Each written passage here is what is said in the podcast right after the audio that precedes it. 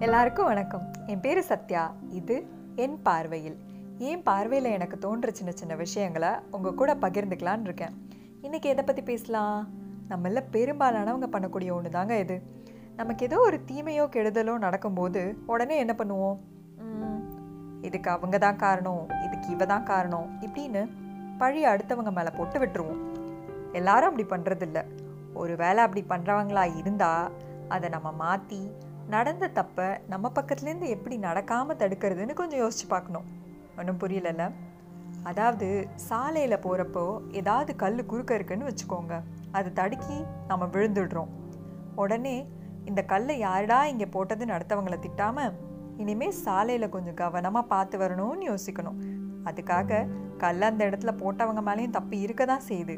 ஆனால் நமக்கு இனிமேல் அந்த கெடுதல் நடக்கக்கூடாதுன்னா நாம் கொஞ்சம் சாலையை பார்த்து வரணும்னு தான் யோசிக்கணும். அதோடு மட்டும் இல்லாமல் கல்லை ஓரமாக எடுத்து போட்டு போனோன்னா மற்றவங்களுக்கும் அந்த கெடுதல் வராமல் தடுக்க முடியும். தீதும் நன்றும் பிறர் தர வாரா. இதோட இங்கே முடியுது. மீண்டும் இதே போன்ற ஒரு வலையொலியில் உங்களை சந்திக்கும் வரை உங்களிடமிருந்து விடைபெறுவது சத்யா.